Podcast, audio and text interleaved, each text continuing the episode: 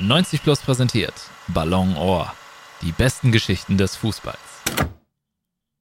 Herzlich willkommen zu einer neuen Folge Ballon Ohr 90 Plus präsentiert die besten Geschichten des Fußballs. Mein Name ist Julius Eid und ich freue mich sehr, heute mit einem ganz besonderen Kollegen hier diesen Podcast gestalten zu dürfen. Sein größter Hit kam am 11. April 1994 raus, hielt sich fünf Wochen auf Platz 1 der deutschen Charts und hieß United. Hier ist er, Marki Mark Schwitzky. Hallo. Du hattest jetzt eine ganze Sommerpause, um den vorzubereiten, ne? Samt Recherche und allem.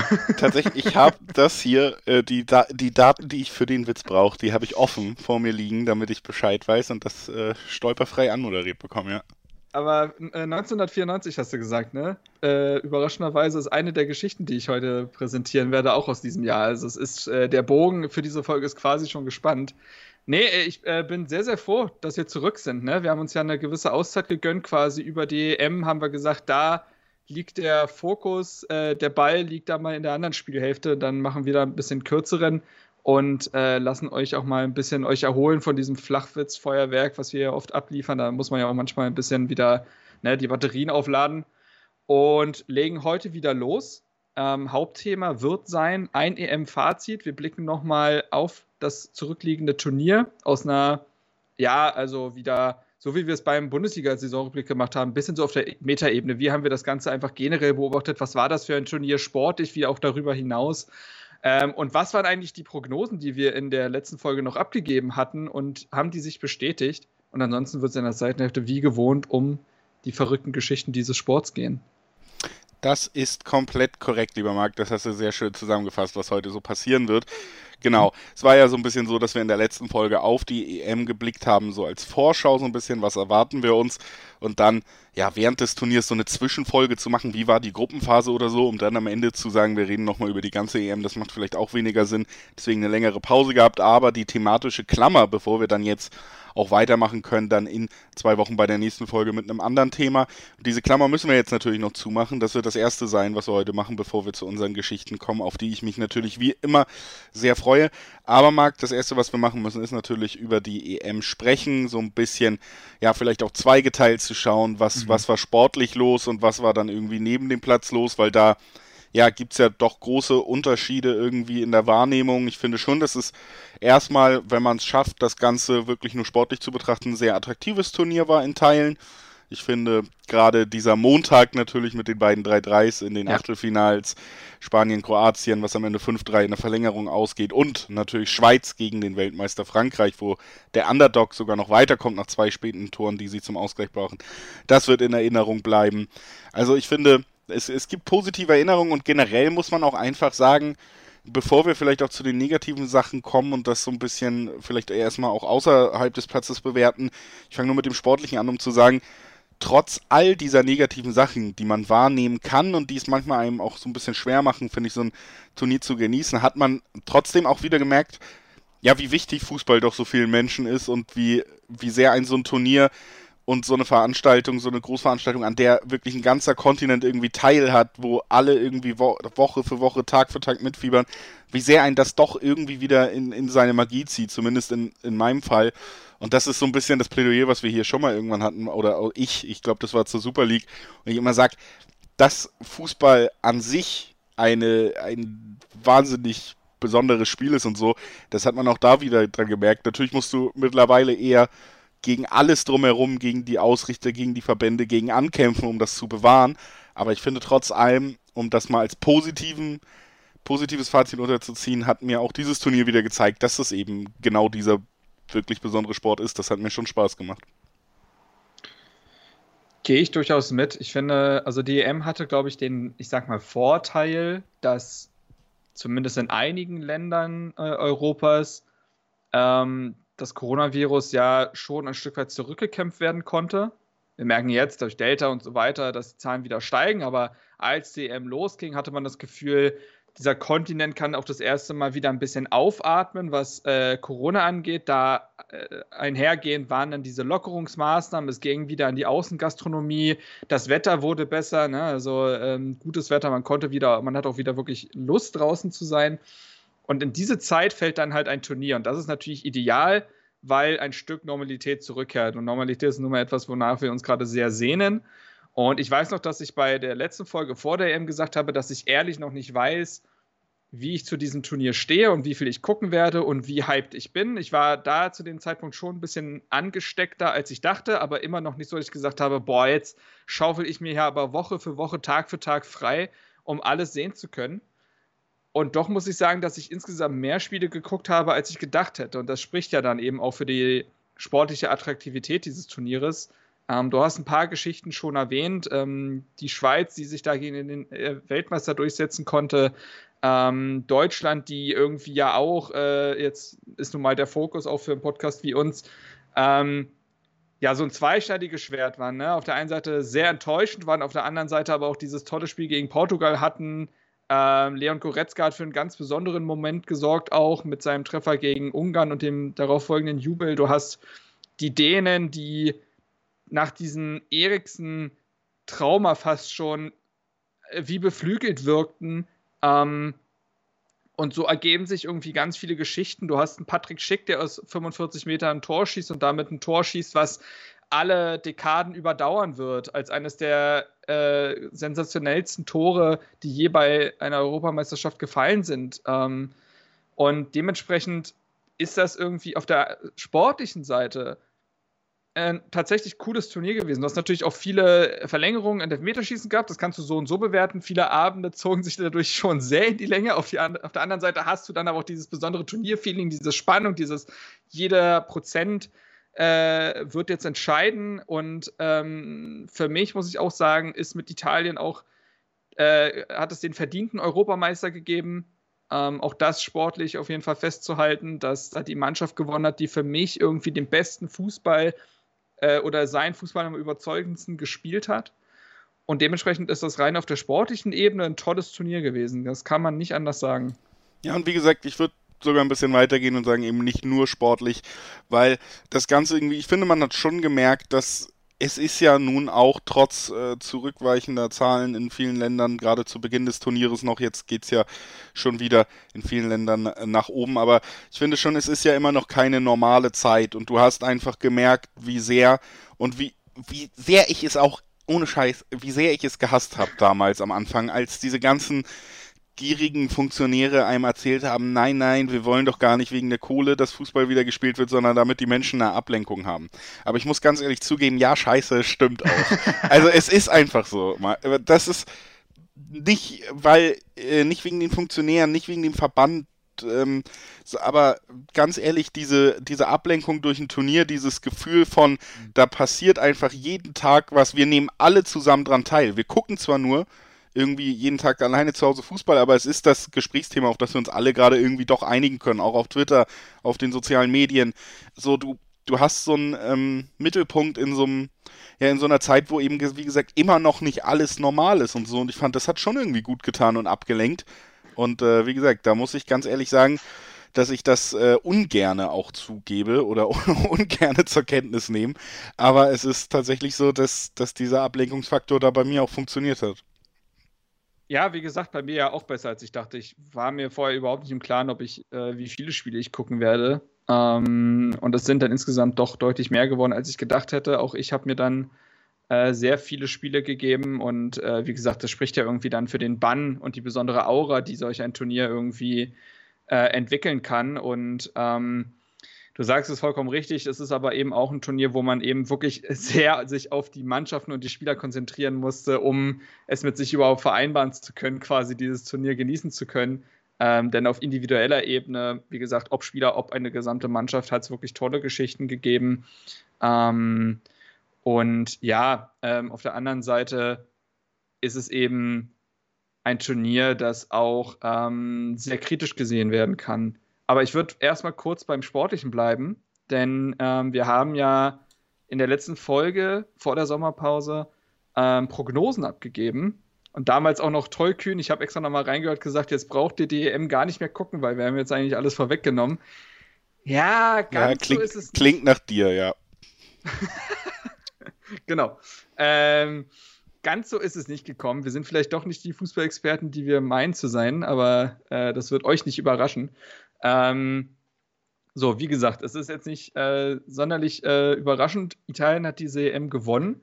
Damals haben wir zur italienischen Mannschaft gesagt, dass, sie, dass es durchaus ein Turnier sein wird, wo sie sich zurück in den Fokus spielen wird, eine erste Duftmarke setzen wird, auch wenn es noch gar nicht um die Titel gehen wird. Und dass es eher ein, äh, ja, ein, ein Stein auf dem Weg zur äh, Weltmeisterschaft sein wird. Sie sind besser, als äh, man erwartet. Das weiß ich auch noch, dass ich das ja. durchaus, äh, dass wir das hier besprochen haben, weil ich das überall besprochen habe, in, in, allen Podcasts, an denen ich beteiligt bin vor der EM. Aber tatsächlich habe ich auch da immer gesagt, ja, sie sind besser, als man denkt. Sie waren bei der WM nicht dabei. Man denkt vielleicht, Italien hat jetzt irgendwie total den Anschluss an die Weltspitze verloren, aber sie kommen wieder zurück. So, das war so ein bisschen die Idee, glaube ich, an den Aussagen. Aber äh, dass sie am Ende wirklich um den Titel mitspielen, habe ich nicht gedacht, vor allen Dingen wegen ja, zwei zwei starken Konkurrenten, nämlich Frankreich und England, die ich halt über alles stehend eigentlich gesehen habe und die ja auch tatsächlich in diesem Turnierbaum erst am, im Finale aufeinander getroffen wären, wenn Frankreich Richtig, nicht ja. äh, ausgeschieden wäre. Also es ist ja eigentlich genauso gekommen, wie man sich schlau durchgerechnet hat, nämlich Frankreich wird Gruppenerster, England wird Gruppenerster und das bedeutet, sie können erst im Finale aufeinandertreffen und da war die individuelle Qualität bei beiden, beiden Kadern so hoch, dass ich gedacht habe, das ist eigentlich am Ende vielleicht nicht die besten Mannschaften, aber schon die, die stärksten Mannschaften, was die Kaderqualität angeht, mhm. im Finale aufeinandertreffen. Deswegen habe ich Italien da tatsächlich auch so in die zweite Reihe geschoben, ja. Ja, also auf Ende, aber wie gesagt, am Ende würde ich sagen, dass das ein verdienter Titel war. Eine Mannschaft, die gefühlt seit äh, 300 Spielen schon vor dem Turnier äh, ungeschlagen war, die sich von diesem, dieser verpassten ähm, Weltmeisterschaft ja auch erholt hat. Und das ja ohne alles komplett über den Haufen zu werfen. Viele Spieler, die damals bei diesem großen Misserfolg dabei waren, sind auch äh, jetzt ein wichtiger Bestandteil dieses äh, EM-Teams gewesen, ob das jetzt ein Immobile ist, Bonucci, Chiellini. Klar, es haben sich auch Dinge verändert, Spieler sind nachgerückt. Äh, jemand wie Spinazzola ist auch sehr überraschend irgendwie zu einem EM-Helden geworden. Aber es folgt eben dieser zentralen Spielidee Mancinis, die sich in den letzten Jahren verfeinert hat, sicherlich auch von so einer Schule wie Atalanta auch äh, noch weiterentwickelt wurde. Und der italienische Fußball meldet sich ja ohnehin in den letzten Jahren so ein bisschen zurück, zumindest auch wenn es jetzt noch nicht auf, weiß ich nicht, Champions League-Ebene jetzt bis ins Finale oder für einen Titel gereicht hat, habe ich schon das Gefühl, dass sich der italienische Fußball aktuell zurückmeldet. Ähm, auch diese Tugend irgendwie hochhält, dass auch alte Spieler noch zu großem fähig sind. Ja, man sagt ja auch immer, es ist so eine Altherrenliga, aber die Spieler funktionieren dort, weil sie eine Wertschätzung erfahren und weil es nicht immer nur darum geht, den äh, interessanten 19-Jährigen spielen zu lassen, sondern die Spieler, die sich auch bewähren und ähm, die Spieler, die auch als Kabinenspieler wichtig sind, ähm, dass die dass diese Wertschätzung erhalten, wenn du dir anguckst, wie in Chiellini quasi das ganze Turnier durchgelacht hat, weil der das, glaube ich, in seinem Alter einfach nochmal alles so geil gefunden hat und gleichzeitig aber auch befreit sein konnte, weil er ja eigentlich schon alles gewonnen hat und das jetzt eigentlich nur noch Bonus ist. Ähm, auch das, glaube ich, war ein wichtiger Bestandteil dieser Mannschaft, die sowohl sportlich als auch menschlich sehr, sehr gut funktioniert hat und dementsprechend äh, für mich völlig verdient dieses Turnier gewonnen hat. Und es hätte mich fast schon geärgert, bin ich jetzt auch mal ganz ehrlich und sehr persönlich, wenn dieses England das Turnier gewonnen hätte. Ja, kann ich auf jeden Fall nachvollziehen. Ich habe mich ja auch im Laufe des Turniers immer wieder ein bisschen über äh, die drei Löwen, wie der Deutsche sagt, geärgert. Denn ähm, ja, ich bin auch der Meinung, dass da wahnsinnig viel Qualität im Kader ist bei England, wahnsinnig viele spannende Spieler und natürlich hat man da einfach diesen hyperpragmatischen Weg gewählt, so ein bisschen. Am Anfang wirkt es fast, als würde man sich damit vielleicht auch selber im Weg stehen, weil wir haben es ja bei Portugal und bei Frankreich. Das sind für mich so die anderen Mannschaften, die mhm. eigentlich eine herausragende Qualität mitbringen im Kader, aber eher darauf setzen, dass diese individuelle Qualität vorne dann regelt und man hauptsächlich darauf achtet, dass man erstmal ne, stabil steht, das Spiel langsam hält und auch den Gegner so ein bisschen runterzieht, bevor man dann eben mit seinen qualitativ hochwertigen Offensivspielern irgendwie doch noch zuschlagen wird eh. Und ich finde, das wirkte auch bei England so, als könnte es schief gehen am Anfang. Gerade bei dem 0-0 gegen Schottland hat man das erste Mal so gemerkt, oh, ähm, ja, alles greift halt nicht ineinander. Und wenn du so passiv bist, über weite Strecken des Spiels, dann braucht es immer auch ja wirklich sehr, sehr viel individuelle Klasse, um dann irgendwie noch ins Laufen zu kommen.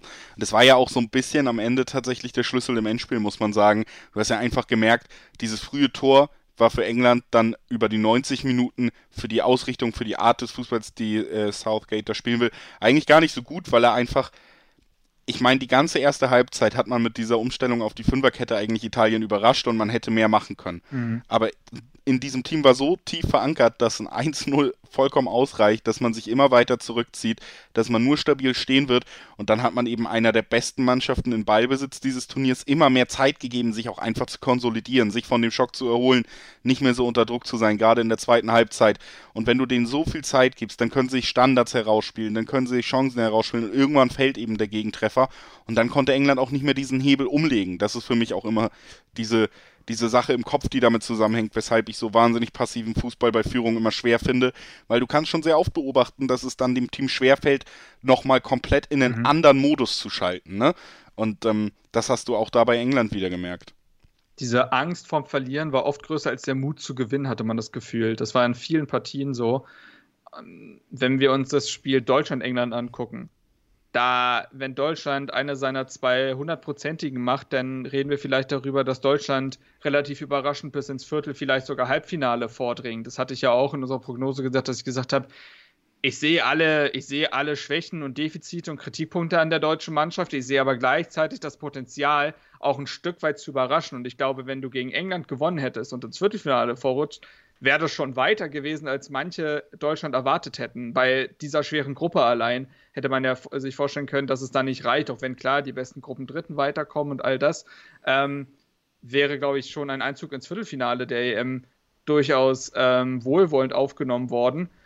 Und das war ja auch schon eine sehr enge Partie. Und die Partie gegen Dänemark, sind wir auch ehrlich, natürlich sportlich gesehen Jetzt, wenn man sich auf die, wenn man die ganzen 90 Minuten sieht, hätte England dieses Spiel, äh, hat England dieses Spiel verdient gewonnen, weil sie mehr Spielanteile hatten, weil sie mehr Chancen hatten. Aber mit so viel Spielanteilen so wenig letztendlich Gefährliches zu produzieren und dann durch einen sehr zweifelhaften Elfmeter, für mich ist der einigermaßen skandalös gewesen, aber das ist äh, vielleicht auch eine persönliche Konnotation des Ganzen.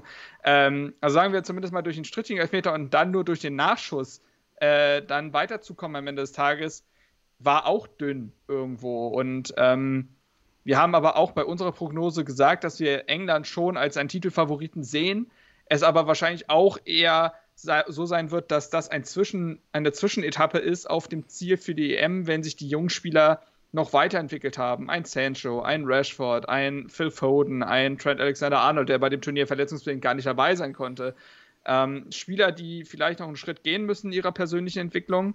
Und Sancho ist ja bei dem Turnier kaum berücksichtigt worden, außer es dann darum ging, nur noch fürs Elfmeterschießen eingewechselt zu werden.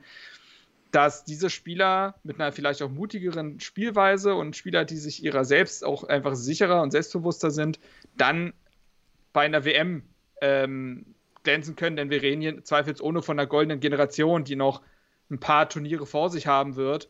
Und dementsprechend ist dieses verlorene EM-Finale bitter, kann aber auch einfach ein Wegbereiter sein für das, was noch kommt. Deutschland hat diesen Weg ja ähnlich bestritten. Wie oft ist man Dritter geworden in einem Turnier, bis man dann 2014 dann ja auch mal ähm, selber die Trophäen den Himmel rücken, äh, äh, wie sagt man, Himmel strecken konnte. Ja. Ähm, so, Deutsch, äh, Berufspodcaster, ne?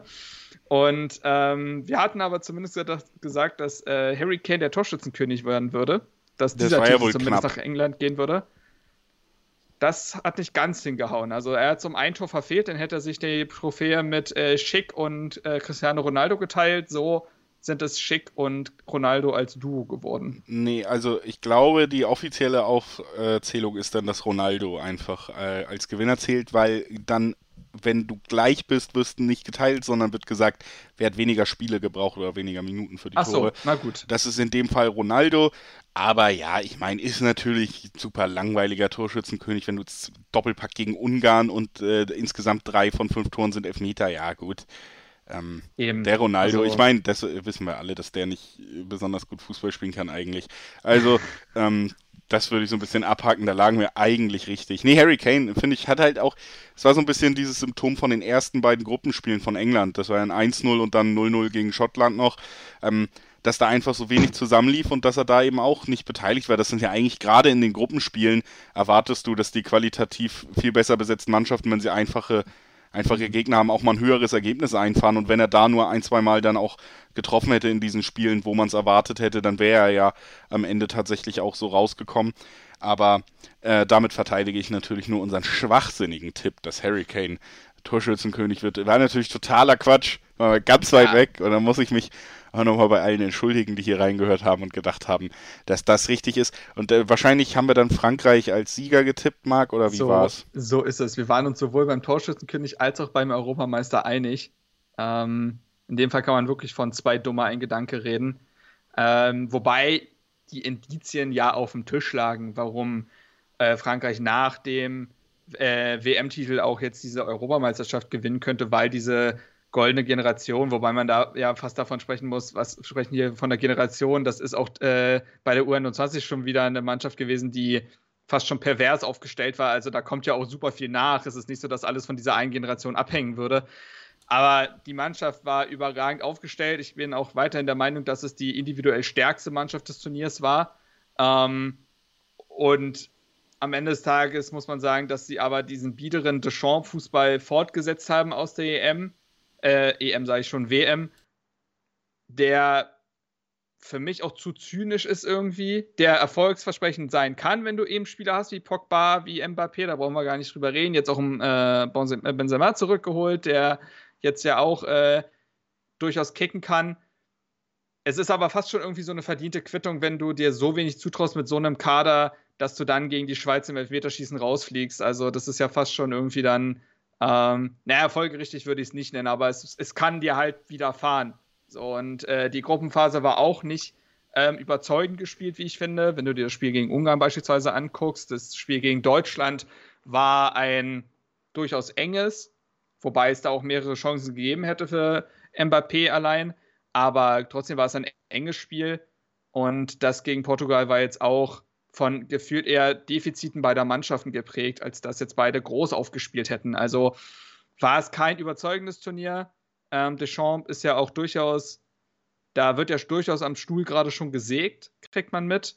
Ähm, sie dann bringt sich schon gefühlt in Stellung für äh, das Amt des Nationaltrainers. Mal sehen, was da passieren wird. Aber am Ende des Tages ist, gehört Frankreich neben Mannschaften vielleicht auch eben wie Portugal zu den Enttäuschungen dieses Turniers. Absolut, aber trotzdem, wie gesagt, herausragend, was da in den nächsten, ja wahrscheinlich im nächsten Jahrzehnt auf jeden Fall an Spielern auflaufen wird. Da wird immer mit der französischen Nationalmannschaft alleine deshalb, egal wer Trainer ist, zu rechnen sein. Deshalb bin ich auch bei einer 20 Tage Duolingo-Streak in Französisch mittlerweile angekommen. Also wenn im Fußball äh, Frankreich mehr und mehr übernimmt, dann werde ich am Start sein und äh, schon mal mindestens 20 Tage bei Duolingo vorweg sein. Deswegen, da bin ich ganz ja. gut dabei. Ansonsten, äh, lass uns vielleicht mal das Sportliche abhacken und wir haben es jetzt so oft angedeutet, nochmal kurz über so die Nebengeräusche und die Nebenkriegsschauplätze neben dem Rasen eben sprechen. Klar ist, ein Punkt ist natürlich eben die Delta-Variante des Coronavirus, die ja überall für Umwälzung in Europa sorgt jetzt wieder und äh, das die ganze Situation nochmal verändert. Das, äh, selbst äh, Pickup-Artists stehen ja reihenweise da und denken, äh, ich bin jahrelang habe ich versucht, Alpha zu werden und jetzt ist Delta stärker. Ähm, also da, das ist ja wirklich ein großes Problem. und war es auch, war es auch bei diesem Turnier. Ähm, Nee, scheiße, jetzt habe ich das auf so eine lächerliche Ebene gezogen, obwohl es ein ernstes Thema ist. Ne? Wie komme ich da denn jetzt wieder raus? Tja. Also, es ist natürlich eigentlich ein ernstes Thema, über das man aber, wenn man so gute Witze parat hat, auch mal einen machen kann. Ähm, die De Delta-Variante in England gerade natürlich schon ähm, sehr, sehr stark am Grassieren. Äh, die Zahlen schießen nach oben und die UEFA hält dann eben dran fest, dass da mehr und mehr Zuschauer hin sollen, will Ausnahmeregelungen für Funktionäre, dass die nicht in äh, eben die Quarantäne müssen, wenn sie in so ein Hochrisikogebiet reisen. All das hat natürlich schon mal ein schlechtes Licht auf den Verband geworfen. Dann gab es die ganzen Vorfälle um homofeindliche Äußerungen um der ungarischen Fans plus eben einfach auch viele Mannschaften und sogar Werbepartner, inwieweit dieses ja, Pinkwashing da irgendwie cool ist, ist ein ganz großes anderes Thema, aber trotzdem wollten mehrere Leute dann Zeichen setzen, sei es mit der Erleuchtung der Allianz Arena in Regenbogenfarben oder eben mit Werbebanden in Budapest zum Beispiel, zum Beispiel in Regenbogenfarben.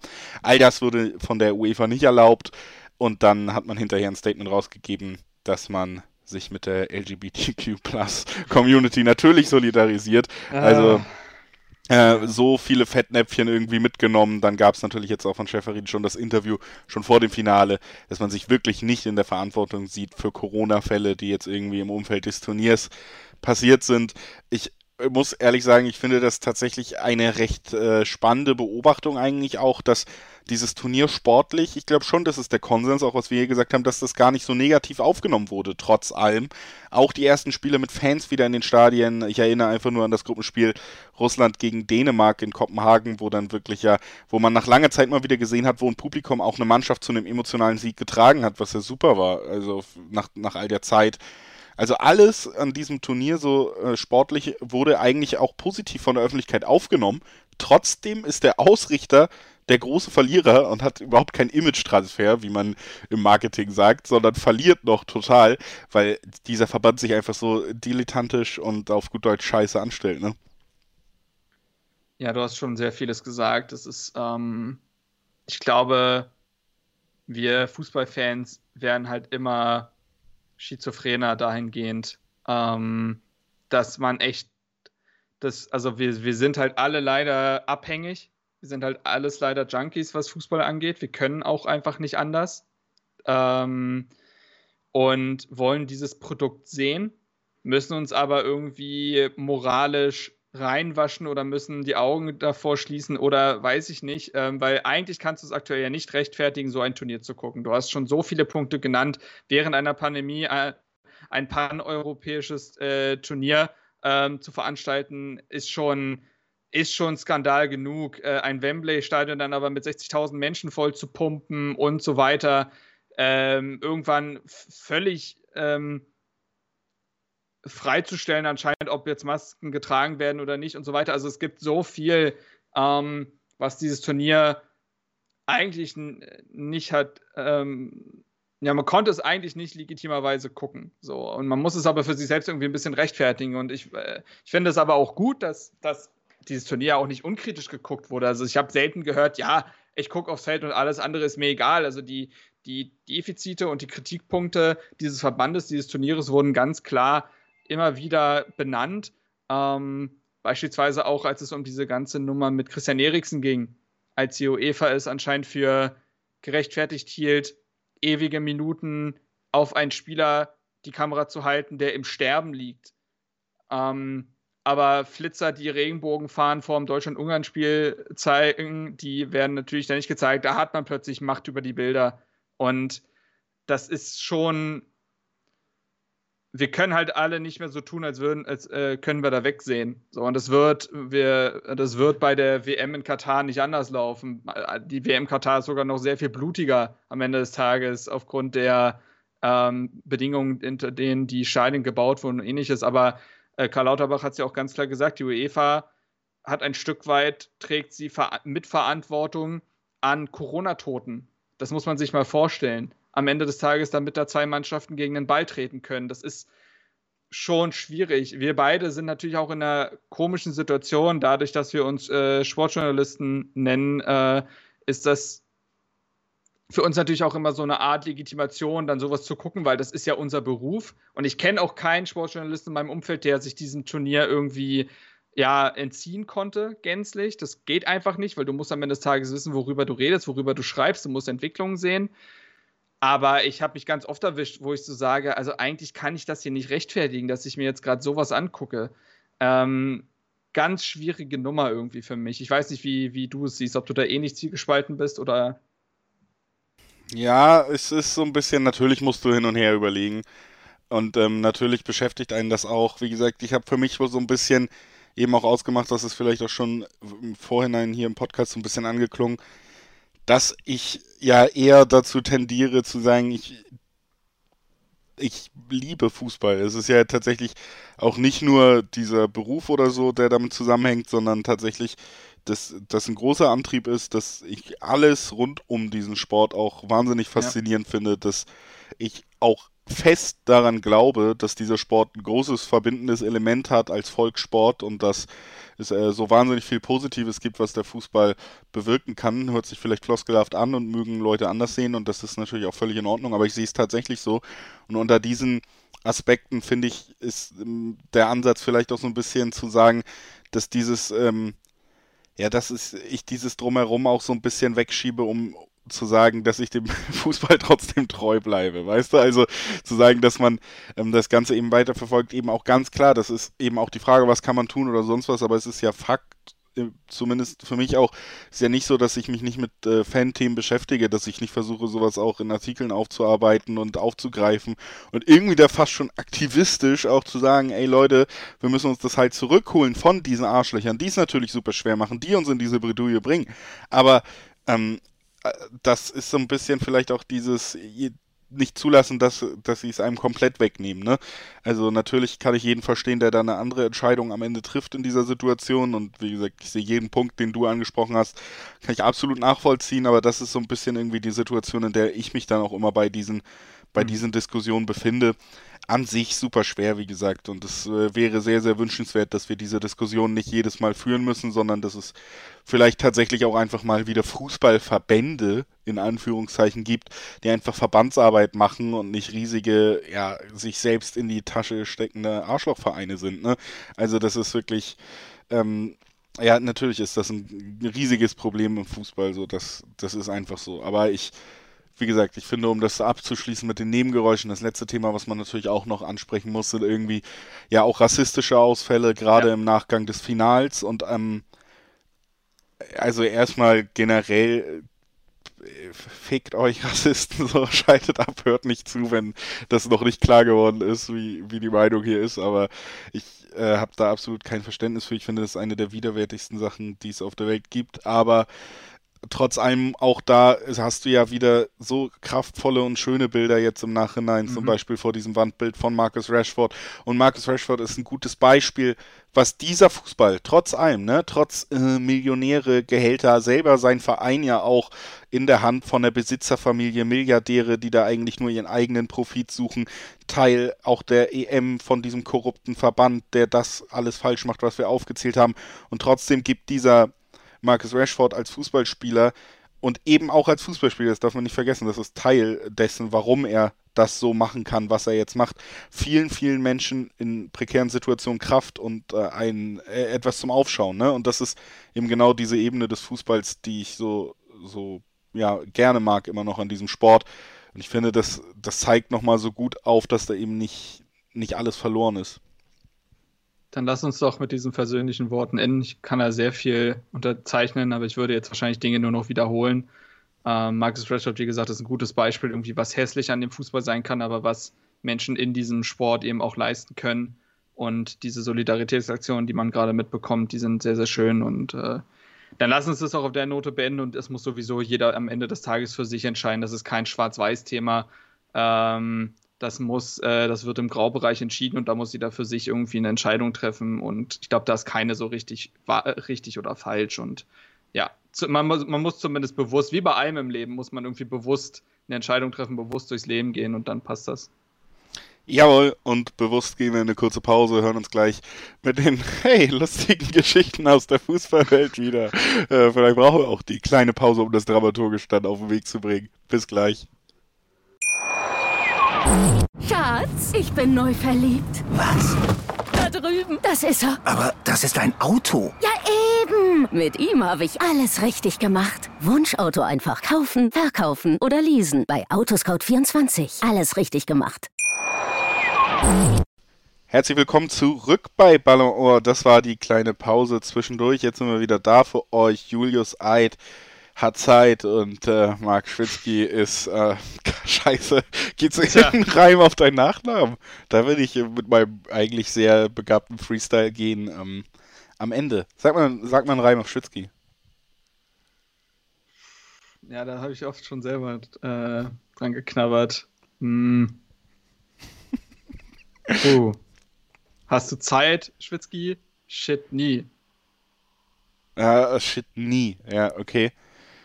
Ja, wir, muss man schon ein bisschen um die Ecke denken. Ja, ja, wir bereiten ja, da was vor. Äh, der, der Ballon Ohr offizielle Rap-Song zu diesem Podcast ist in Arbeit und äh, noch nicht so weit, wenn wir ehrlich zu euch sind.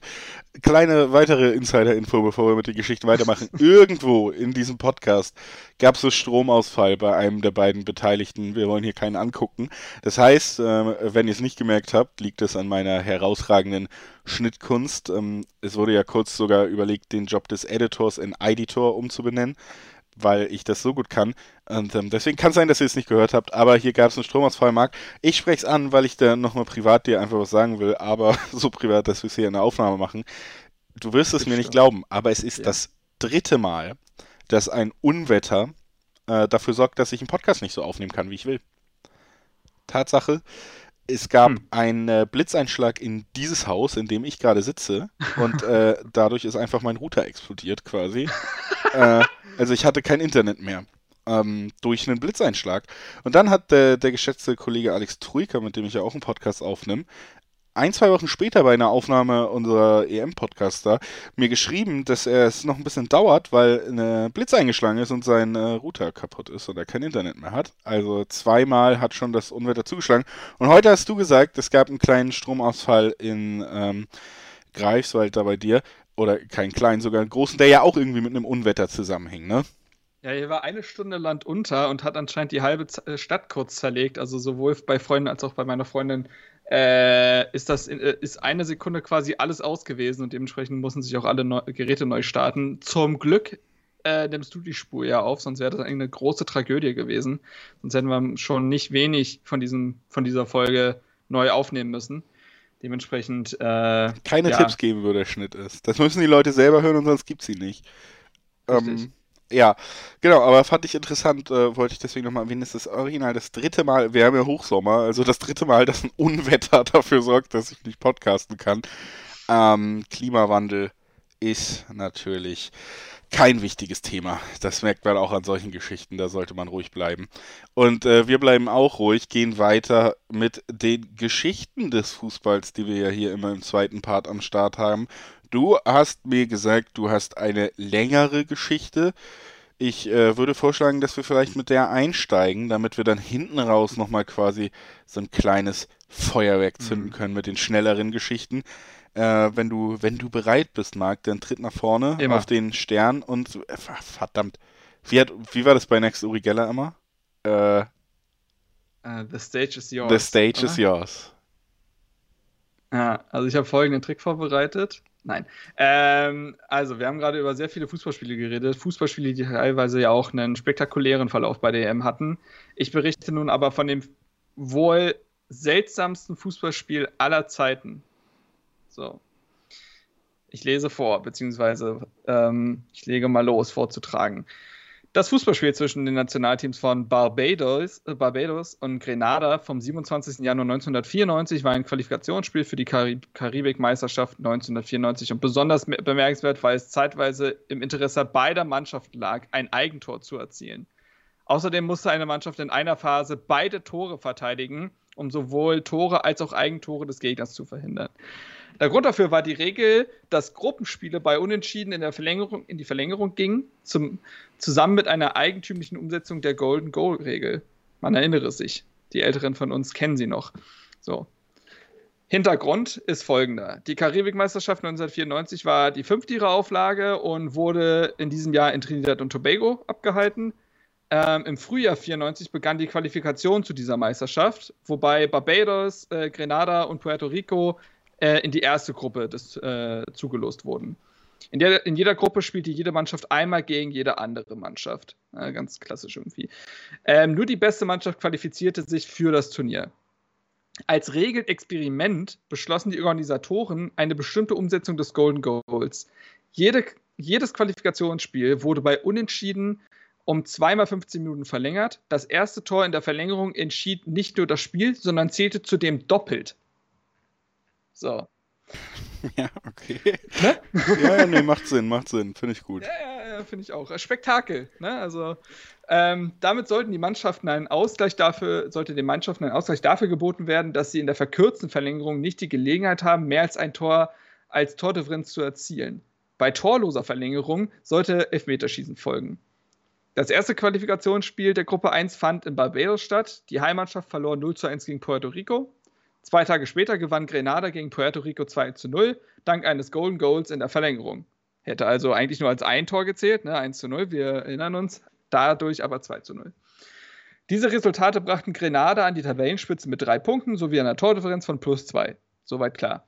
So musste Barbados im verbleibenden Spiel mindestens zwei Tore mehr schießen als Grenada, um sich für die Endrunde zu qualifizieren. Ja. Jetzt zum Spielverlauf. Das Spiel wurde im Nationalstadion von Barbados in äh, San Michael ausgetragen. Das Spiel äh, verlief lange Zeit ohne besondere Ereignisse. Barbados erzielte zwei Treffer und lag beim Spielstand von 2 zu 0 mit dem benötigten zwei Tore Differenz in Führung. Barbados war bei diesem Spielstand als Gruppensieger für die Endrunde qualifiziert. So. In der 83. Minute schoss Grenada ein Tor zum 2 zu 1. Bei diesem Spielstand war also wieder Grenada für die erste Runde qualifiziert. Barbados bemühte sich um einen weiteren Treffer zum 3 zu 1, um den Zwei-Tore-Abstand wiederherzustellen. Als dies nicht gelang, änderte man kurz vor Ende der regulären Spielzeit die Strategie. Das Spiel sollte nach der regulären Spielzeit unentschieden stehen, um in der anschließenden Verlängerung die Chance zu haben, durch ein Doppelzählen des Golden Goal die benötigten zwei Tore Differenz herzustellen. Barbados stellte in der 87. Minute die Angriffe ein und zwei barbadianische äh, Spieler, äh, der Verteidiger und der Torhüter, spielten sich kurze Pässe zu, bevor der Verteidiger ein absichtliches Eigentor schoss. Nun stand das Spiel 2 zu 2 unentschieden bei drei Minuten verbleibender Spielzeit und drohte in die Verlängerung zu gehen, wo Barbados mit einem Golden Goal die Qualifikation schaffen könnte. Grenada konnte sich aber nach wie vor in der regulären Spielzeit für die erste Runde qualifizieren. Äh, äh Erstrunde, Endrunde. Wenn es, äh, wenn es das Spiel entweder gewinnt oder mit, ein, mit einer Tordifferenz von maximal einem Treffer verliert. Folgerichtig versuchte Granada ein Tor zu schießen, um die Qualifikation in der regulären Spielzeit zu schaffen und eine Verlängerung zu verhindern da es keine Rolle spielte, ob es ein Tor beim Gegner oder ein Eigentor war, versuchte Renade ein Eigentor zu erzielen, was eher erreichbar schien als das Tor beim Gegner. So. Dies zwang Barbados aber dazu, das gegnerische Tor zu verteidigen, um das Unentschieden zu halten, was auch gelang.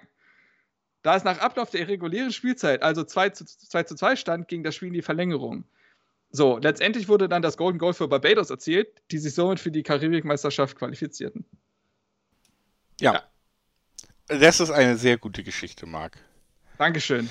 Ich äh, musste meine minder bemittelten Mathematikfähigkeiten ähm, äh, kurz ein bisschen, immer wenn Zahlen genannt wurden, musste ich weiter mitrechnen, äh, aber ich fand, ja, das macht alles Sinn.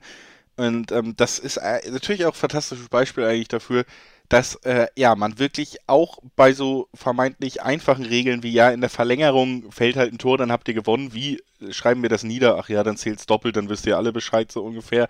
Mhm. Ähm, dass, dass eben auch solche Regeländerungen großen, großen Einfluss irgendwann haben können in bestimmten Situationen und dass man das auch auf jeden Fall alles immer schön zu Ende denken muss bei Regeländerungen. Das ist natürlich äh, ja weiterer Hinweis darauf, wie kompliziert das alles sein kann. Ich weiß, Schiedsrichter und äh, Regelhass ist äh, sehr angebrachter ähm, Teil des Fußballsportes, den ich auch sehr, sehr gerne fröne.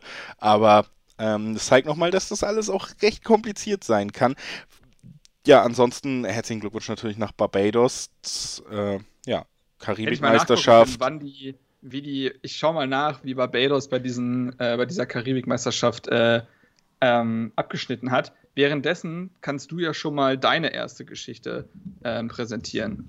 Ja, das kann ich gerne tun. Ich möchte ähm, äh, damit beginnen, dass äh, ich noch einmal einen kleinen äh, Rückschluss zu, zur EM ziehe und zum Finale, wo ja ähm, Italien England besiegt hat und tatsächlich gab es ja eine wunderschöne, auch sehr viral gegangene Titelseite von The National, einer schottischen Zeitung, in der sie Roberto Mancini als Braveheart äh, gefotoshoppt haben und gesagt haben, bitte, bitte halte die Engländer vom Sieg dieser Trophäe ab. Also man muss schon sagen, die, die schottische ja, Bevölkerung scheint äh, wieder mal sehr überkreuzt zu liegen und ähm, da haben sie sich gewünscht, dass Italien gewinnt, damit bloß nicht der ungeliebte Nachbar gewinnen kann, sozusagen.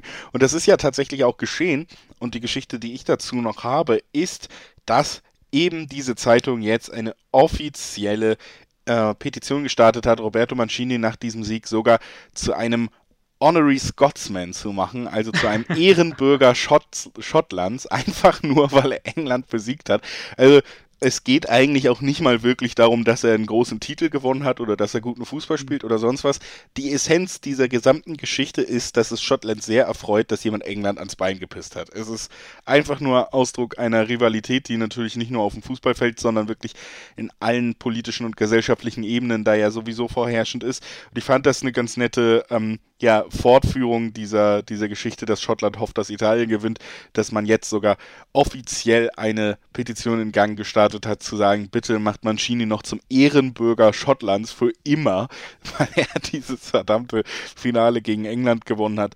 Da, das ist auch für mich, weiß ich nicht, ich mag ja Sachen, die so ein bisschen, ähm, ja, so Shithousery sind und so, ne? Ich finde, das ist äh, auf jeden Fall äh, eine ganz nette Geschichte, die ich dir hier noch mitgebracht habe. Ich habe auf Twitter, ich hoffe, das war kein Photoshop, sogar gesehen, dass Mancini genau diese Zeitung auf seinem Schoß haben liegen. Ja, soweit ich weiß, ist das auch echt, das Bild. Ja, also das greifen ja, sie auch in dem neuen Artikel nochmal auf, genau. Und, also äh, dementsprechend, äh, ja, ja, es hat ihn ja alles ein Stück weit auch erreicht, nehme ich an. Ähm, ja, Mac, äh, Mac Mancini fände ich dann schön. Also kann dann gleich, äh, kann dann äh, ein, ein Haus aufmachen mit Ross, Ross McCormick. Was macht Ross McCormick eigentlich? Ross McCormick. Ja, ich weiß es auch nicht. Tatsächlich hat ihn das auch letztens seine Frau gefragt. Sie hat gesagt, Ross McCormick, kommt das eigentlich gerade? Ach. ähm, äh, der schlechteste Running Gag aller Zeiten. Sehr, sehr schön. Äh, also für alle, die gerade nicht wissen, warum wir hier äh, wie kleine Schuljungs uns äh, bepinkeln vor Lachen, das ist ja quasi die zweite Staffel von Ballon, wenn man denn so will, wenn man die Sommerpause als äh, Trenner nimmt. Und ähm, ihr könnt einfach mal in die letzte Folge reinhören, da in den Geschichtenteil, dann äh, wisst ihr, warum Ross, Ross McCormick einen ganz besonderen Platz in unserem Podcaster-Herzen hat. Ähm, ja, aber lassen wir mal so stehen. Ich habe gerade mal recherchiert. Äh, Barbados ist in der Endrunde, da gab es dann wieder Gruppe A und Gruppe B. Und da sind die in der Gruppe A als Dritter von vier ausgeschieden. Ähm, hm. Also Französisch, äh, Guadeloupe und Trinidad und Tobago sind in dieser Gruppe weitergekommen. Am Ende des Tages hat Trinidad und Tobago äh, dieses Turnier mit 7 zu 2 im Finale übrigens gewonnen. Ja. Gegen Martinique. Also, ähm, so viel dazu. Äh, Heim, Heimturnier gewonnen. Ähm, da auch nochmal Glückwünsche. Schafft auch nicht jeder, ne? Und Tobago. Ja, äh, Fun Fact dazu, die waren ja 2006 bei der WM dabei. Ja.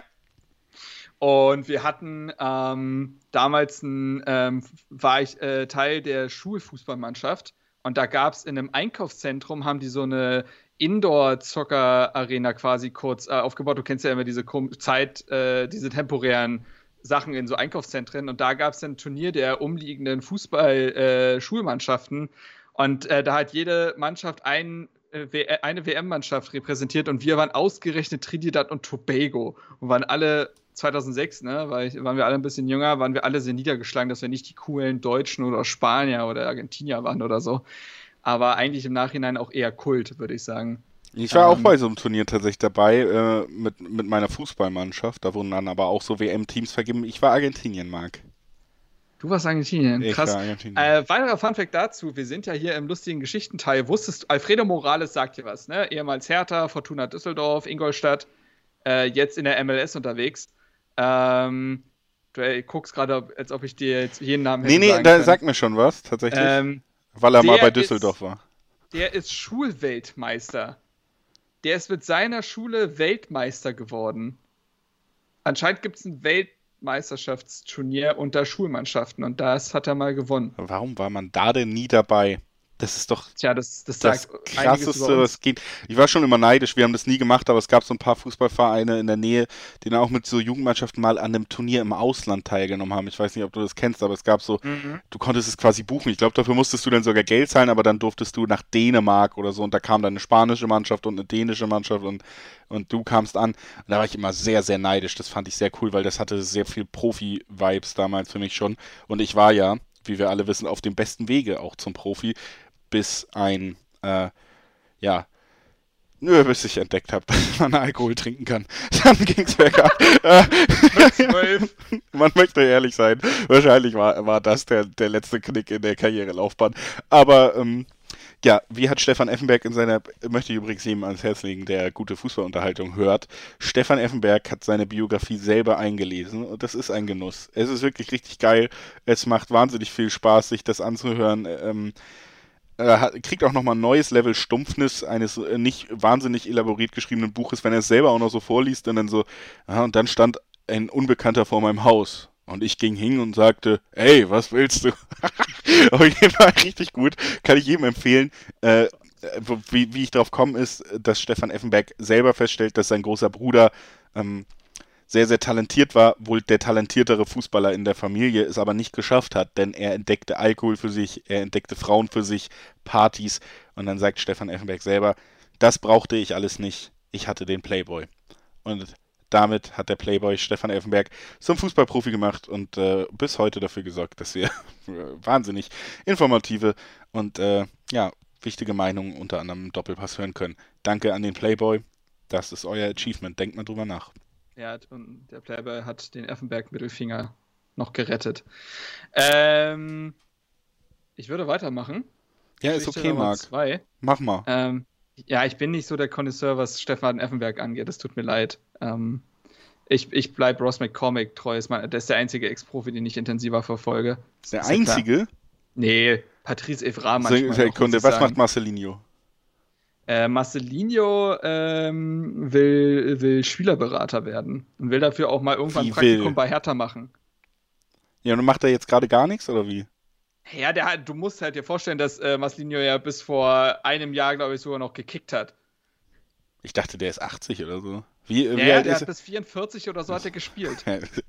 Hey, wir sind noch, Ähm, wir sind noch unter viel- 30, wir können arrogant sein. Alle über 40 Ja, sind für uns wie Äh, 80. Es liegt vielleicht an seinem etwas ausschweifenden äh, Lebensstils. Ähm, ich habe übrigens, das war mein allererster Text für 90 Plus, habe ich äh, zum Anlass, also sein Karriereende zum Anlass genommen, mal eben über seine Karriere zu schreiben. Ähm, und äh, das hat mich dann quasi in die Arme von 90 Plus geführt. Wir Also, müssen nochmal, ich muss da tatsächlich auch nochmal nachhaken. Gab es noch einen anderen relativ kultigen Brasilianer bei der Hertha? Oder war er da der Einzige? Groß ist, natürlich, Hertha hatte zig Brasilianer. Es kommt drauf, ich kann dir jetzt Tausende nennen, es kommt drauf an, wen du haben willst. Alves oder so auch? Alex Alves, ja. Alex Alves. So, bitte echt? Ja, ja, ja. Oh, das ist traurig. Jahren.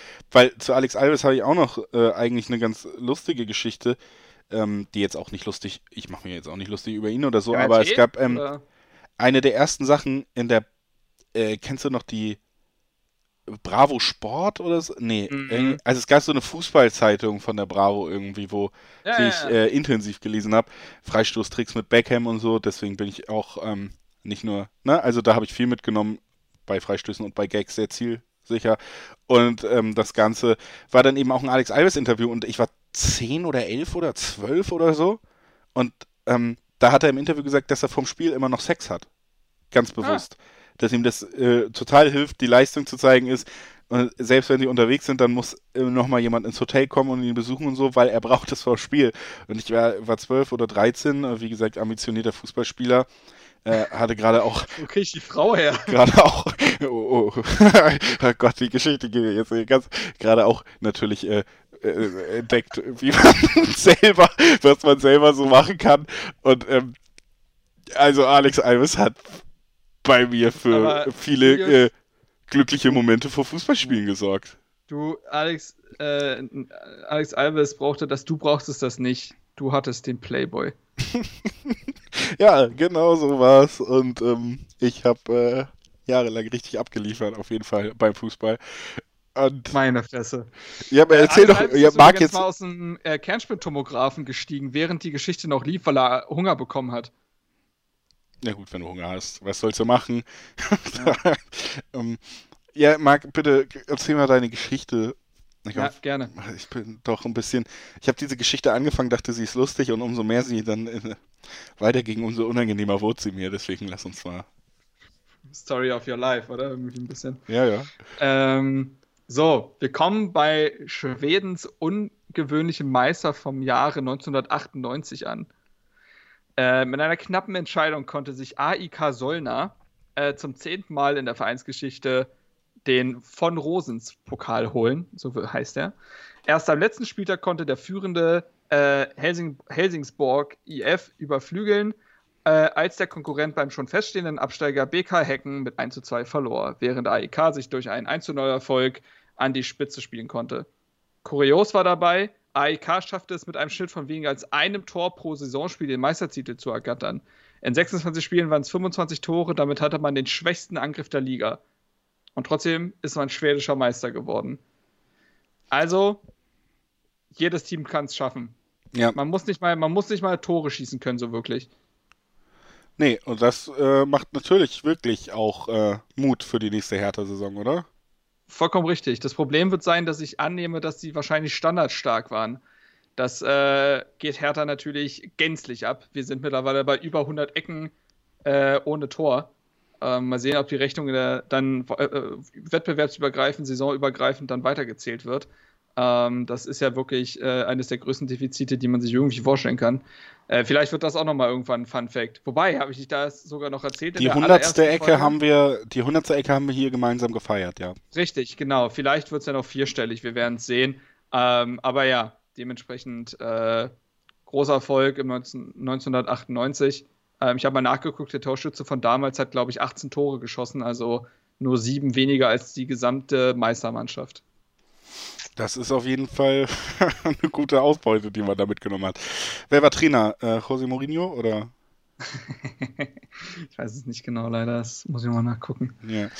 Naja, dann äh, würde ich sagen, lass uns einfach nochmal schnell zur letzten Geschichte kommen, die wir heute haben. Äh, es geht um jemanden, der lustigerweise denselben Spitznamen hat wie du in Greifswald, Firebeast. ähm, oh, Louis van Gaal. Äh, der ist ja ebenso bekannt für seinen Der Tulpengeneral der Tulpengeneral, der ist äh, im Ruhestand und interessanterweise hat sich tatsächlich, seit mir diese Geschichte zugespielt wurde, ähm, da äh, übrigens auch nochmal lieben Dank an alle Hörer, die sich tatsächlich gerne jederzeit mit allen Geschichten bei uns melden können. Wir versuchen die dann auch hier aufzugreifen, wenn ihr da gute Sachen am Start habt. Aber wo ich eigentlich darauf hinaus wollte, ist, Louis van Gaal ist ja im Moment ganz offiziell im Ruhestand. Jetzt wird er tatsächlich ja als großer Kandidat für die Nachfolge von Frank de Boer handelt. Die Niederlande haben wir gar nicht drüber gesprochen, weil sie so irrelevant waren bei der EM. ähm, sind ja auch früh ausgeschieden, damit ist man nicht zufrieden. Der Nationaltrainer soll wechseln und äh, Louis van Gaal reaktiviert werden. Muss er aber in gewissem Maße gar nicht unbedingt, denn es stand schon vor der Saison fest, dass er auf jeden Fall aus seinem äh, Ruhestand zurückkehren wird. Er wird nämlich ein Spiel lang einen Zweitligisten trainieren. Äh, Telstar in den Niederlanden. Ein Jahr lang hat Van Gaal als Profi auch für diesen Verein gespielt, deswegen gibt es da so diese Verbindung quasi. Und für ein Saisonspiel, also ist schon ein offizielles Spiel, werden sie einfach Louis van Gaal als Trainer haben. Und was das Ganze noch ein bisschen interessanter macht, ist, alle Niederländer oder ich weiß nicht mal, ob es aufs Land beschränkt ist, sagen wir alle Fußballfans, können an einer Verlosung teilnehmen, um bei diesem Spiel Assistent von Louis van Gaal zu sein. Also du kannst dir deinen Platz neben dem General, was in der Rangordnung des Militärs bedeuten würde, dass du wahrscheinlich einen Rang unter dem General hast. Ich kenne mich nicht aus. Ähm, wie heißt das? Sag mal ein paar Ränge. Äh, Red mal weiter, ich, Haupt, ich google das. Hauptmann, Bre Hauptmann. Hauptmann, äh, ja, äh, Truppen, Truppenführer. Und ähm, genau, diese Stelle kann man neben Louis van Gaal in einer Lotterie. Stabsoffizier. Stabsoffizier von Louis van Gaal kann man werden. Äh, fand ich eine ganz spannende Geschichte und ähm, tatsächlich frage ich mich auch so ein bisschen, wie geil dieser Gewinn wirklich ist, dass du einfach so einen Tag im Job quasi gewinnst mit Louis van Gaal, der jetzt auch nicht unbedingt, weiß ich nicht, wahrscheinlich der entspannteste Mensch überhaupt ist. Ich meine, es ist natürlich so eine Benefizveranstaltung, also da wird er vielleicht locker drauf sein, aber trotzdem irgendwie so, äh, willst du einen Tag mit Louis van Gaal arbeiten? Ich weiß nicht, das hat mich nie angesprochen, wenn ich ihn bis jetzt in seinem Job gesehen habe. Nee, bin ich. nee. Nö. Also, äh, ich glaube, der kann. Aber wobei. Ich, Bei welchem also, Trainer würdest du es gern? Sag mal, was wäre der liebste Trainer, so wo du einmal Assistent wärst gerne? Boah. Jürgen Klopp. Ja, schon, ne? Ja. Doch. Ich glaube, da kannst du auf der einen Seite hast du, glaube ich, eine gute Zeit mit ihm. Und auf der anderen Seite nimmst du, glaube ich, richtig viel mit. Ja, doch. Ich glaube, Jürgen Klopp ist es. Ja, ist halt der Beste. Was soll man sagen? Jetzt hast du es gesagt. Na, ich, hab, ich dachte, vielleicht kommt was Lustiges von dir, aber dann nehmen wir die ernsthafte Antwort. Alles gut, Marc. Mach. Äh, hast du noch was zu sagen sonst? Die lustige Antwort wäre Marco Rose gewesen. Was ist denn an Marco Rose lustig? Ich, keine Ahnung, ich wollte dich einfach nur triggern. Mar an Marco Rose ist gar nichts lustig. sein, sein sehr ernsthafter Mann. der hat keinen Humor, der hat nur Erfolg. So ist es nämlich. Deutscher Meister wird so. äh, der BVB nächstes Jahr. Mhm. Was macht Hertha?